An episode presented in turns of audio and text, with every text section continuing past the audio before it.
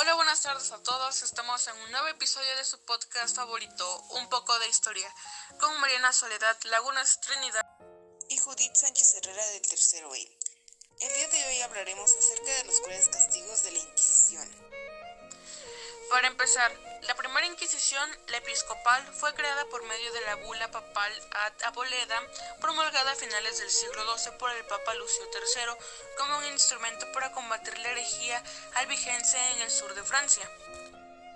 También en el siglo XII nace una institución llamada la Inquisición, la cual se consolidó en el siglo XIII cuando el Papa Gregorio IX funda formalmente un tribunal con el objetivo de derrotar las nacientes herejías en Europa.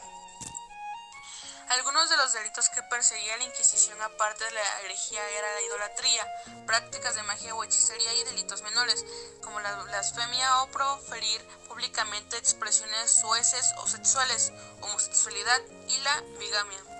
También muchos métodos de tortura. Aquí les explicaremos algunos.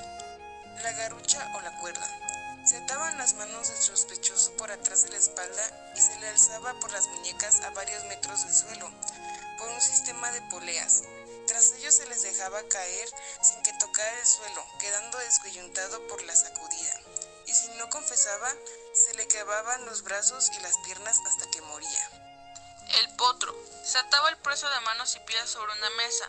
Las cuerdas de los pies se iban enrollando en una rueda giratoria y cada vez que daban vueltas a esta rueda se iban estirando las extremidades hasta incluso llegar al desmembramiento. La pera. Se introducía un instrumento en forma de pera en la boca, vagina o ano de la víctima, dependiendo de la acusación. Oral a los predicadores heréticos, vaginal a las brujas y anal a los homosexuales pasivos. Esa pera en el interior se abría con un tornillo mutilando las cavidades. La sierra. Uno de los más brutales estaba reservado a las mujeres acusadas de brujería y de estar embarazadas del mismo Satanás. Se colgaba a la presa boca abajo con el ano abierto y con una sierra la cortaban hasta llegar al vientre.